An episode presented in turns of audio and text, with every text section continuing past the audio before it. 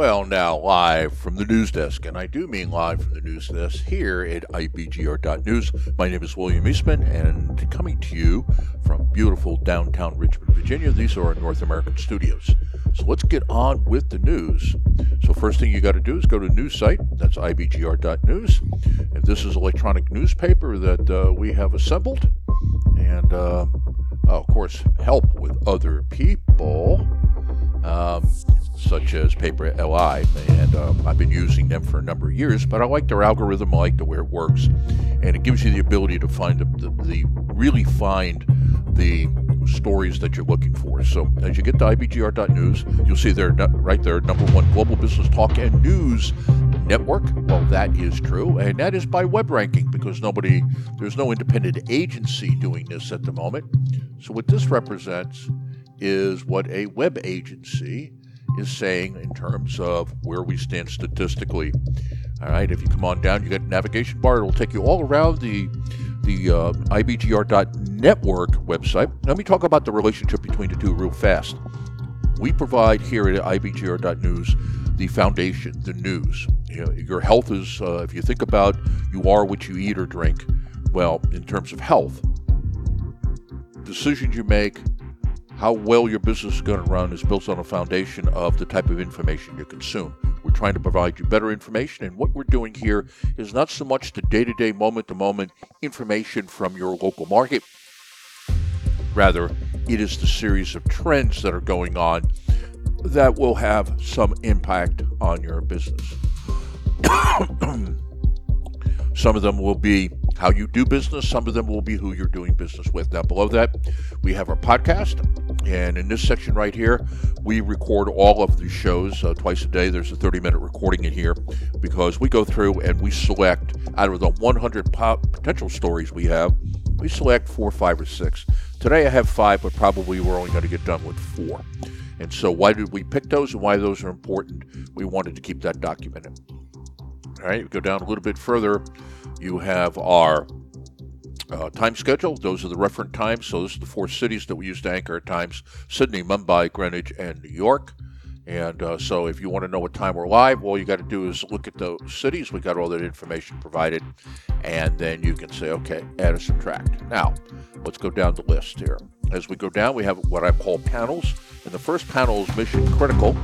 Um, I did take a look at this, and I didn't feel like ragging on them, so uh, what we're not going to do is cover it. Now, what, let me explain what's going on here. So, if you're following us, you, you're seeing this all the time.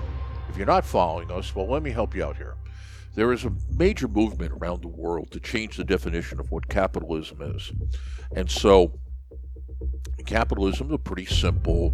Uh, it is a it, it's a system of voluntary exchanges uh, between people, organizations, etc., based upon value. And uh, you provide me value by making it. I provide you value by paying you. And that the, the price is set. It's um, it's based upon supply and demand, based upon what we negotiate, and it basically it's a very decentralized system. And what a lot of people are unhappy about and that's where this article is going. And this is part of the part of the movement to sell you on the Great Reset.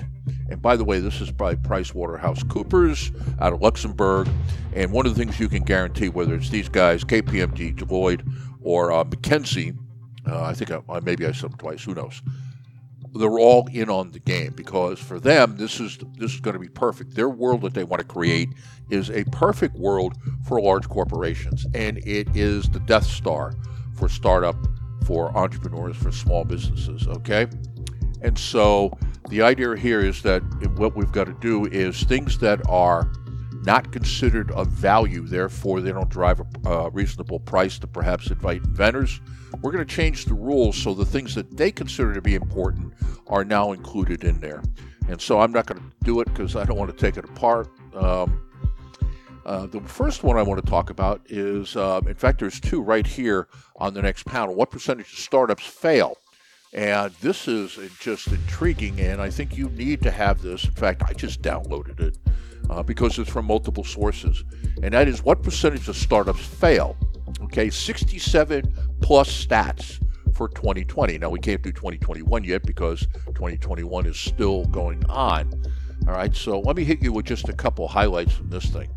Um, see here. When we read about wildly, wildly successful startups and unicorns all the time, as of January 2020, there were over 600 unicorns. For all you out there, it's a company that's been valued at over a billion dollars in, in terms of what people believe it's worth, and it is not publicly traded.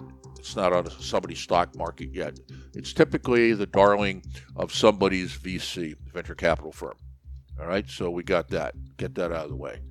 All right, so now while launching a successful startup seems deceptively easy, and if you think that's true, uh, on LinkedIn and Facebook, catch my show that I did at 1 o'clock uh, Eastern Daylight Time today, and that's on consulting, and I was helping consultants um, start their own business, but also what's the model for if consultants were hired to help their clients start a business? How would you do that?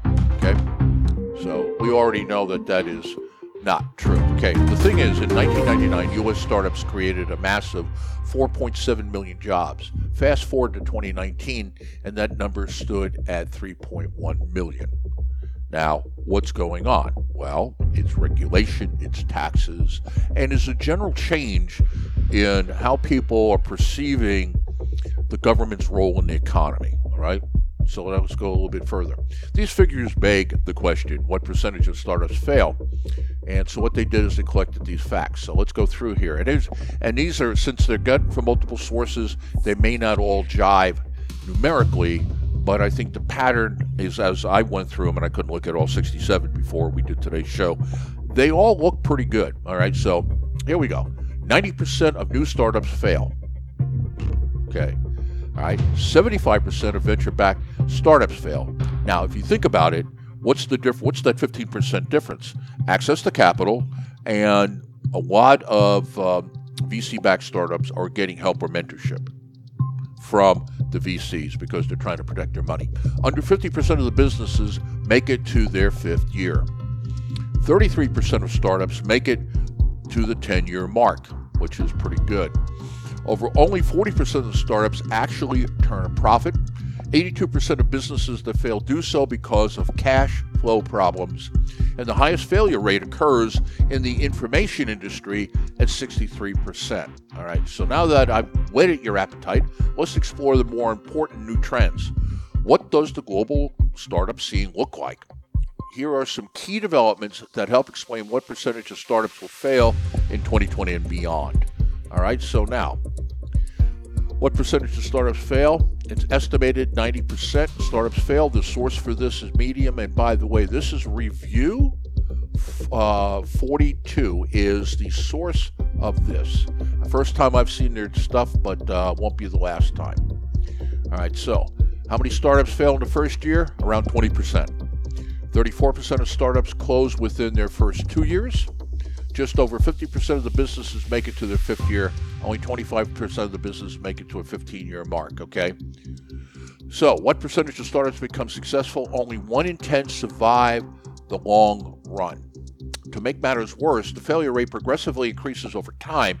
You might think that you're in the clear if your small business has been around a number of years, but the Bureau of Labor Statistics, BLS, this is a government agency, by the way, an excellent source of data in the United States, it's not the case. Number two, only 40% of startups actually turn a profit. And this is small business trends. And I think I've seen this one because uh, I've used their information before. 30% of startups break even. All right, so and it doesn't put a time frame on it. And so I'll suspend my normal statement I'll make. Uh, I normally make is that when somebody does not give you context to the numbers they're providing, worry about it. Okay. All right, so 30% of startups break even. We don't know the time frame. Startups with two founders are 19% less likely to scale prematurely than startups with a single founder. Now, and the reason for that is they're able to do a better job of due diligence in a shorter period of time. You must start the business quickly. If you don't, then you're not going to have enough capital to get you through the next stage. On the other hand, you start too fast, you haven't done your homework, you haven't done your research in order to understand clearly what's the match between your offer, what customers want to purchase, and what's your market timing. Startups with two founders have nearly three times the user growth of star- startups with a single founder. Okay, so that is a pretty good statistic. Uh, crippling cash flow issues also affect startups' profitability. As a result, over half of all startups operate at a loss. All right, but here's the light at the end of the tunnel. Uh, what's that? Okay. Uh, let's see. Oh, they're advocating for a co founder. Okay, next one. What percent of startup companies fail in Europe? All right, I'm going to pass that one up. Here we go. Why do most startups fail? By the way, you get this, you print it. I'm just hitting the highlights because I, I don't, 30 minutes can't cover this, okay? Number four, and why do they fail? So here's number four in the list. No market need is the number one reason why startups fail. Amen, brother. Marketing is another major reason for failure. Team problems are also a contributing factor to startup failure. Little experience of CEOs and directors are also common characteristics of failed startups. Most failed startups tend to have several things in common. First, insufficient competence can result in emotional pricing and a lack of planning. Second, inexperienced founders often buy the wrong inventory or make bad decisions. Third, poor advice from friends and family, in addition to family commitments, piles on to considerable pressure running your own company, impacts what percentage of businesses, startup businesses, fail. All right. let me see. But what factors lead to success? All right, so I'm going to go through one more and I'm going to leave it to you. Uh, number five, 82% of businesses that fail do so because of cash flow problems. Okay, so let's go there. 79% of businesses that fail start out with little, too little money. Number one. Number two, 77% of businesses do not have appropriate product and or service prices. Number three, 73% of businesses have overly optimistic sales estimates. All right, so most startups fail uh, due to money related issues, sound financial planning is absolutely critical. Okay, so really what you got here is what we all, as business owners, and if you've got more than one startup, you know intuitively.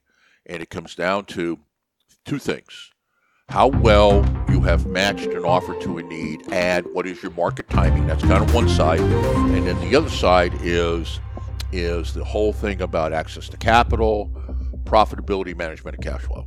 It comes down to those two issues. All right, great article. You get it, you download it, you take a look at it. And by the way, a lot of that we use around here. Now, right next to that is another story five ways to handle fast company growth via technology. I thought that was kind of interesting. And by the way, the computer does this, so nobody went, oh, let's put those side by side. So now this one is by Innotech today. First time I've used any data from now from them. Starting a, a business is hard enough, but you may end up being more successful than you had anticipated. Well, after the last data set, I'm not so sure about it. In that case, the issue becomes keeping up with the fast pace of your company's growth. Got it. Uh, it's the second most dangerous time uh, after the initial startup and you start selling is when you grow and do you destroy working capital. That's been what I have experienced. If your startup is overgrowing, you may become overwhelmed, no kidding, which will definitely affect your business and lead to failure. Therefore, you must know precisely what to do when your company growth exceeds your expectations. Okay, so here's their list. Number one is delegate. Okay, good. If you have somebody in the organization to delegate. So the assumption we're going to be making is they're talking about growth, is they're not talking about the early, early stages of growth. They're talking about after you've proved the business idea and now you made a decision to scale up the company to handle growth, then that means that there'll be bodies laying around. Choose a powerful uh, payroll software. Absolutely. I think I think what you could say here is get a powerful integrated accounting package payroll, um, accounts payable, accounts receivable. If you're going to manage your cash flow, um, you definitely want to use technology here. Perform a growth diagnosis on your company. Now, there's a lot of there's a lot of ways you can go with that.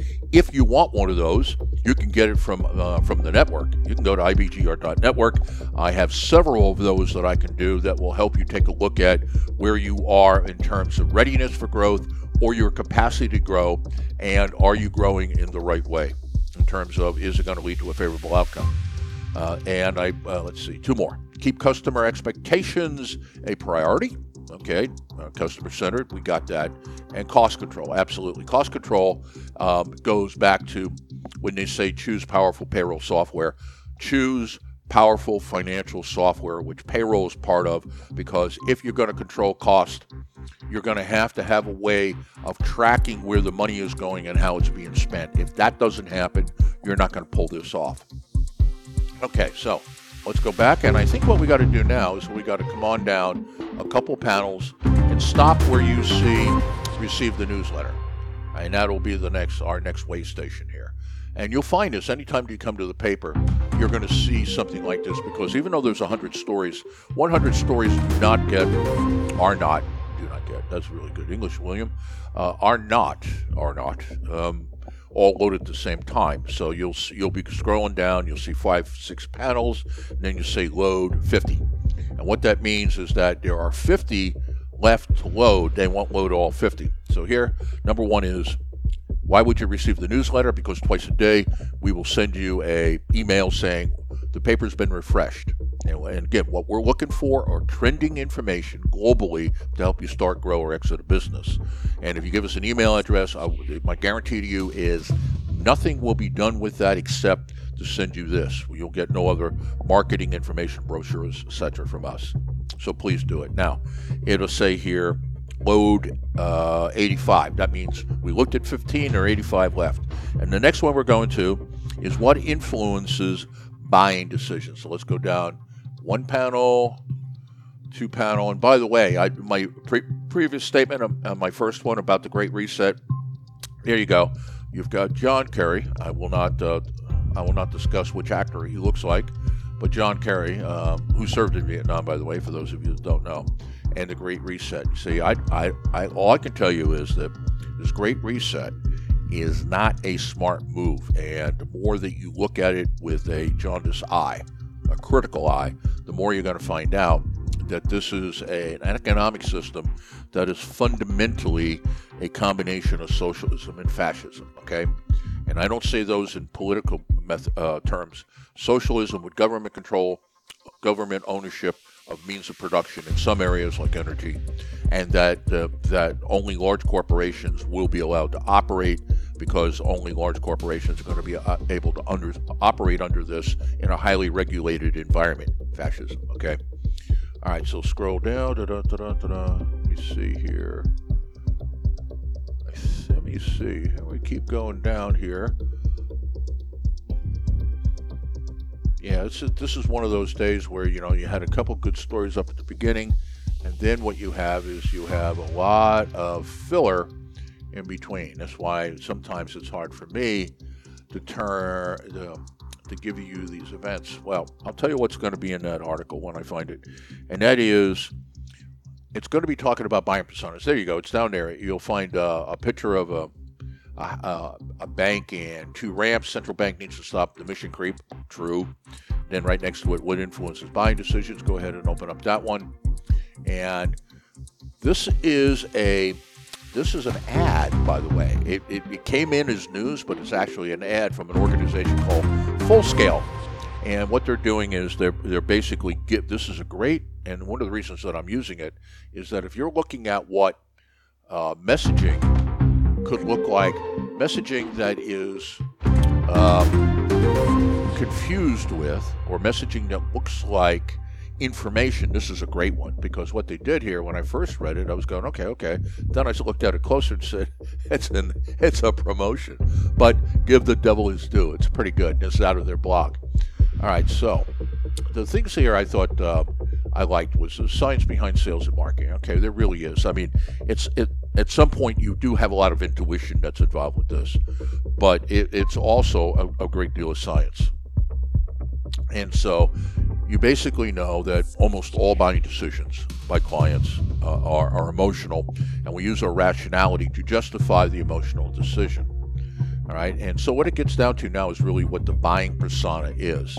And what they're doing is they're looking at buyers and they're trying to make a decision on you know what is it that they make up their buy, how they make their buying decisions because the move that you want to make in the world we're currently in is marketing is all content based information out there such as they're putting on their blog so how do i surround customers with information like this that does not look like advertising or promotion that will educate them to make them better consumers of what it is I sell and at the same time inoculate them from the competition.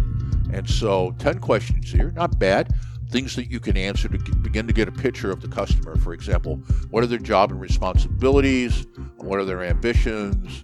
Uh, what are their financial limitations and the role they're in? What makes them uh, satisfied and happy? What stresses them out? Okay, reasonably good questions to get at that. All right, and then you do a market analysis, and this is not a bad model that they use here. So the issue with this is, I want you to look at this because if you were thinking about how do I do a how do I do marketing messages that are predominantly informational, but also advertising my company, and right here. Um, unless I missed it when I scrolled down, they've got a couple of videos interspersed in here. They're not selling a damn thing. Of course they are, but they're not selling anything right there. So good job by those boys. All right, so the next one I want to go to is video game industry. This is a good one. This is probably one we're going to end with. So you're going to have to scroll down and you're going to come down to load 69, which means 69 left to load. Go ahead and uh, load it. And then I'm going to go down to the article and I'll tell you exactly what it looks like when I get there because it's going to be it's going to be down the list just a tad. So what you're looking for again is, and this is by the uh, Mises Institute. The video game industry points to the future of organization, and it's it's out of the box enough. It really is to where you're going to go. Okay, where is this going to take me? All right, so yeah, this is the, this is one of the challenges we have with this particular style, is that you know you could go on forever, going.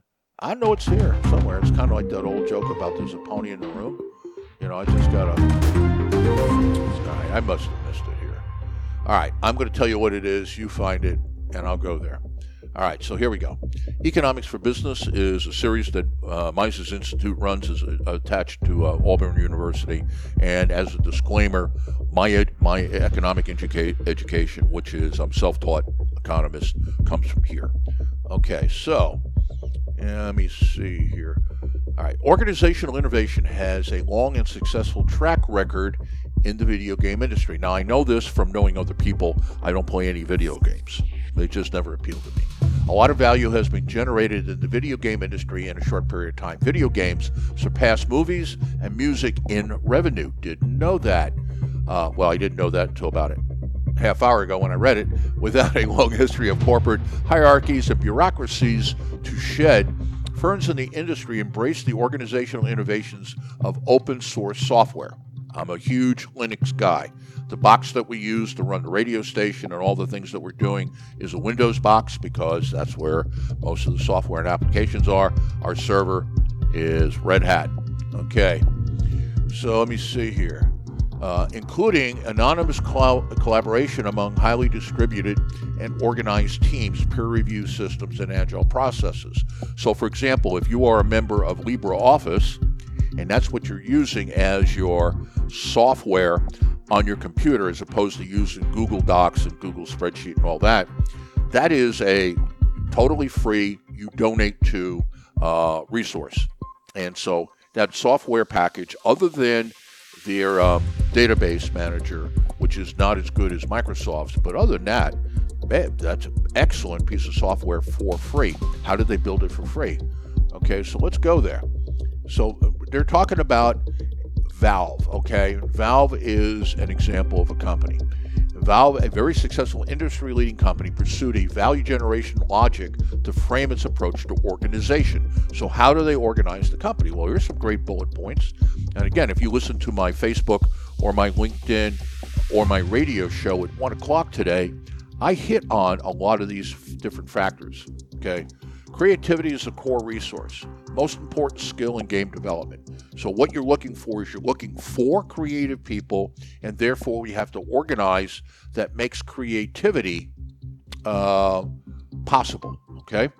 So, that's the first one. Second one, uh, creative employees are key to the capabilities. Okay, got it. Creative people are more productive when left to express their own creativity in their own way. So, what that means is that we probably have, have a pretty uh, light hand on how organize work.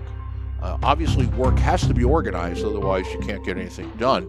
uh, in any reasonable amount of time. And one of the reasons that we use Agile as a development piece is pretty simple. Agile is a great way of organizing this, okay? Hierarchy blocks creativity, as do planning and routine. Again, these are great formulas for Agile, and that's why most of these companies are very, very flat. Uh, and then, how do we design a company to attract and retain the sort of people who are able to take the boldest creative steps? And the answer let employees decide what to work on, let them exercise entrepreneurial judgment, let them, in effect, do both strategy and implementation. Give them all the decision rights. Let them identify customer preferences since they know the customer best. Let them decide how to best address those preferences. Let them decide how to achieve competitive differentiation. Let them allocate resources, uh, choose cost, and manage profitability. Let them control quality and decide when the software, in your case, would be the product is ready to shift. Now, I recommend that you read more of that article because I didn't do it justice. But now, if I'm running a company, which I am, are we going to have it run kind of like a gaming company? Well, the answer is closer to it than not, but some of the things that we can't do uh, because we're in, a, we're in a different industry. But basically, I'm absolutely on board with this philosophical approach. Uh, a number of years ago, Henry Mintzberg, one of the great uh, authors out there in management, this type of form of govern uh, form of governance and organizational structure was called adhocracy. All right, and this is probably a theme that I'm going to develop more over at IBGR Network. Okay, so I need to be out. So you've been listening to IBGR.news. That's IBGR.news. My name is William Eastman, sitting here at the desk at our news bureau, and we are the number one global business talk and news network. Go nowhere. I'm going to be back in 11 and a half hours, but we start a, bre- a great broadcast week, and it starts right now. Uh, at uh, 9 o'clock in the morning in Sydney, Australia, and we're going into Wednesday there, which is marketing, sales, and service. I'll catch you. Take care.